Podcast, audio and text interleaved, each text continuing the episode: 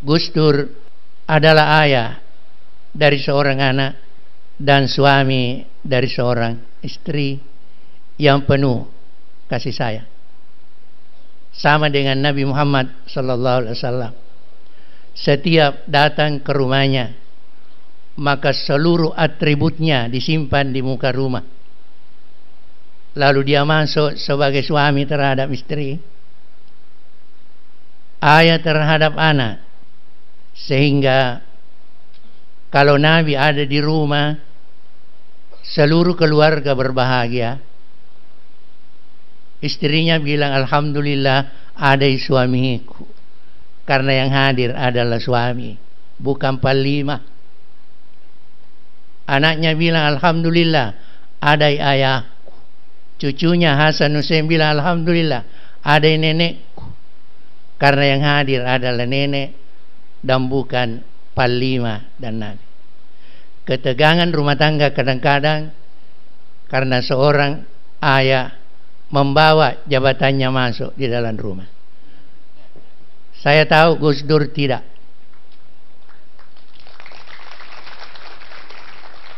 Bahkan kalau kita dengar sejarah Nabi, Nabi kalau ada di rumah lupa bahwa di luar ada diskusi di luar ada kegiatan seminar. Tapi Anda lakukan main-main dengan cucunya Hasan Hussein. Caranya main-main kalau Nabi ada di rumah dia merangkak gini dan kalau Nabi sudah begini cucunya juga sudah tahu. Cucunya Hasan Hussein naik di punggungnya. Dan setelah Nabi tahu bahwa cucunya sudah akan turun. Dia turunkan punggungnya pelan-pelan. Dan setelah cucunya turun dia rangkul lalu dia cium sedalam-dalam. Salah seorang sahabat melihat Nabi demikian. Ia berkata hai Rasulullah saya adalah ayah dari sepuluh orang anak tapi saya tidak pernah mencium anakku biar satu orang. Apa kata Nabi? Saya khawatir kalau seorang ayah dan ibu tidak pernah mencium anaknya. Kalau-kalau Allah mencabut rasa kasih sayang dari hatinya. Gustur penuh kasih sayang kepada seluruh hadirin terutama ibu. Kalau pulang di rumah ciumlah anaknya biar besar. Kalau ditanya kenapa baru dicium, bilang Ustaz Sanusi bilang, mencium anak adalah sesuatu tanda kasih sayang. Gus Dur terhadap keluarganya penuh rahmatan, kasih sayang dan cinta. Bahkan cinta Gus Dur Maaf Kiai Mustafa Bisri Saya dengan bertiga ini Punya rahasia. Tadinya saya berjanji untuk tidak membeberkan. Tapi rupanya Kiai Mustafa Bisri Saya dengar sudah membeberkan rahasia aku berdua. Malam ini Minta maaf Ibu Sinta biarlah ibu dengar rahasiaku sama Gus Dur. Setelah melakukan perjalanan laut kapal layar ke Mesir yang setelah menempuh satu bulan lebih dan setelah masuk di asrama yang bernama Madinatul Bu'us al-Islamiyah. Kamarku berdekatan dengan Gus Dur dengan Pak Kiai Mustafa Bisri kira-kira satu bulan setelah tinggal di asrama Gus Dur uh, Abdurrahman sudah mulai membuka-buka catatannya. Ternyata saya melihat dari kiri Di antaranya yang dibuka adalah foto. Tadinya dia mau sembunyikan. Tapi saya lebih dulu melihat.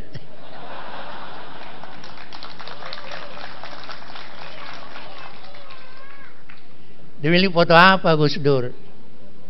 Dia bilang tahu lah. Calonku. Saya bilang ayah, bagaimana? Bagaimana bisa belajar kalau ada itu foto terus? Dia bilang malah ini yang mendorong saya belajar. Dan itu disimpan sampai ke pulang ke Indonesia dan selalu cinta sampai akhir hayat. Dan memang ada kalimat cinta adalah satu-satunya penyakit yang semua orang ber, berdoa agar tidak sembuh. Gus Dur pernah sakit cinta dan tidak pernah sembuh sampai akhir hayat. Wa ma arsalnaka illa rahmatan lil alamin. Bahagialah ibu punya anak yang akan mengantarkan ke surga nanti hari kemudian. Hadirin yang kami hormati, kalau sudah selesai di alam syahada ini, apakah sudah selesai? Kita akan pindah ke alam yang ketiga, namanya alamul barzakh. Ini yang didapati Gus Dur saat ini. Apakah Gus Dur sudah selesai?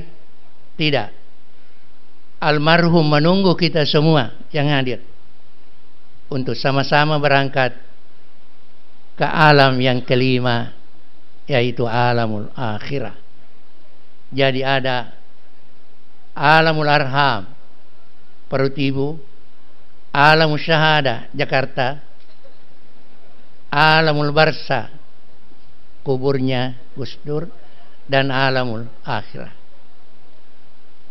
Oleh karena itu yang berbahagia malam ini dengan kehadiran para guru besar, para ulama besar kita tokoh duta besar yang gembira bukan saja keluarganya tapi yang paling gembira malam ini adalah Gustur sendiri. Karena dia melihat semua yang hadir ini sekalipun kita tidak lihat Gustur karena perbedaan alamnya. Alam kita namanya alam syahada dan alam Gus Dur dinamakan alamul barsa. Dari perjalanan yang panjang ini ada hal yang menarik. Yang pertama kita lahir dari perut ibu ke dunia menangis. Dan setelah kita meninggal kita ditangisi.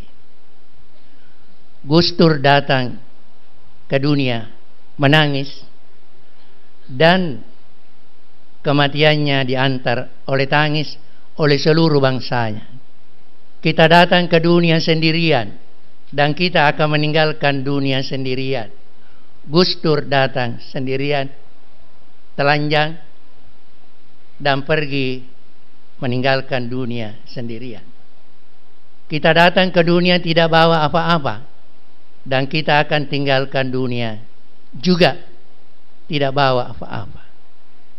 Yang akan diterima oleh Allah hanya sebagai seorang hamba. Gustur adalah seorang hamba. Abdan syakura.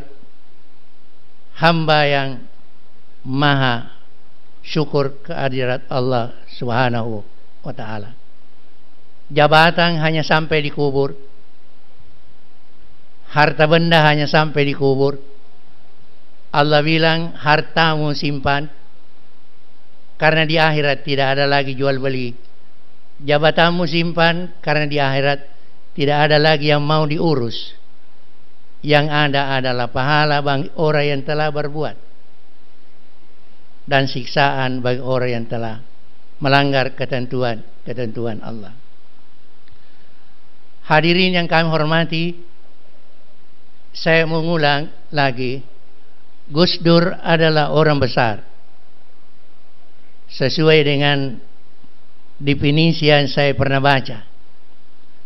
Ar-rajulul kabiru huwa alladhi sana'al ahdasa. War-rajulus sagiru huwa alladhi sana'at sul ahdas. Orang yang besar sekalipun orangnya kecil ialah orang yang mampu membuat perubahan-perubahan. Dan orang yang kecil sekalipun orangnya gemuk ialah orang yang hanya dibuat oleh perubahan.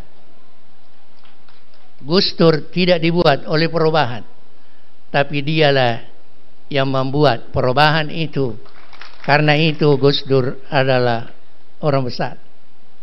Yang kedua, Gustur adalah pemimpin. Dia telah memimpin bangsanya.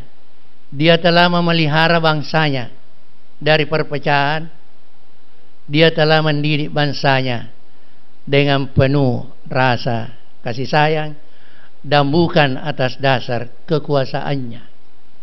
Allah sendiri memiliki alam semesta ini memelihara dan mendidik karena kasih sayangnya dan bukan kekuasaannya. Hadirin yang kami hormati, terakhir Kematian sebenarnya adalah makhluk. Sebagaimana kehidupan ini adalah makhluk. Cuma manusia masih lebih senang hidup daripada mati. Karena yang siap betul mati hanya Nabi. Ketika ditanya oleh malakul maut, Hai Muhammad, saya datang untuk ziarah kepadamu sekaligus untuk mencabut nyawa. Tapi Allah beri jawab catatan sebelum mencabut nyawa Nabi. Tanya dulu, apakah Nabi masih mau hidup lebih lama? Beliau menjawab, saya sudah siap. Saya kira yang begini cuma Nabi. Kalau kita semua kembali ke rumah, datang malakul maut. Bagaimana sudah siap? Saya kira rata-rata jawabnya nanti selesai pilkada.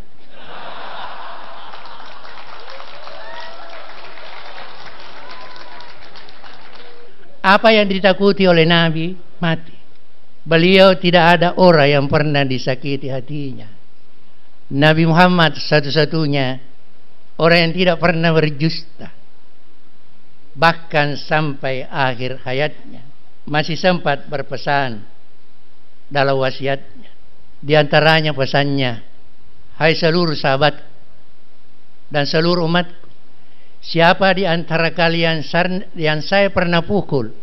Sekarang ini punggungku pukullah. Siapa yang pernah saya ambil uangnya ambil hartanya ambillah sendiri saya punya uang bagaimana kalau dua miliar dua triliun. Nabi bilang sedikit siapa yang pernah ambil naikkan tangannya ini uangku. Nabi mengajak Al Ansar untuk senantiasa memelihara persaudaraan baik ukhuwah Islamiyah, ukhuwah wataniyah dan ukhuwah insaniyah. Ukhuwah Islamiyah ialah persaudaraan yang kita bina dan kita kembangkan atas dasar persamaan keyakinan dan keimanan baik secara nasional maupun secara internasional. Sedangkan ukhuwah wataniyah persaudaraan yang kita bina dan kita kembangkan atas dasar kebangsaan dan ukhuwah yang ketiga yang telah dibangun oleh Gustur ialah ukhuwah insaniyah persaudaraan yang kita bina dan kita kembangkan atas dasar kemanusiaan. Itu pesan Nabi. Berikutnya, Nabi berpesan, Hai seluruh pemangku hak hukum, tegakkanlah keadilan. Karena keadilan satu hari seorang pejabat lebih mulia daripada tujuh ribu tahun beribadah.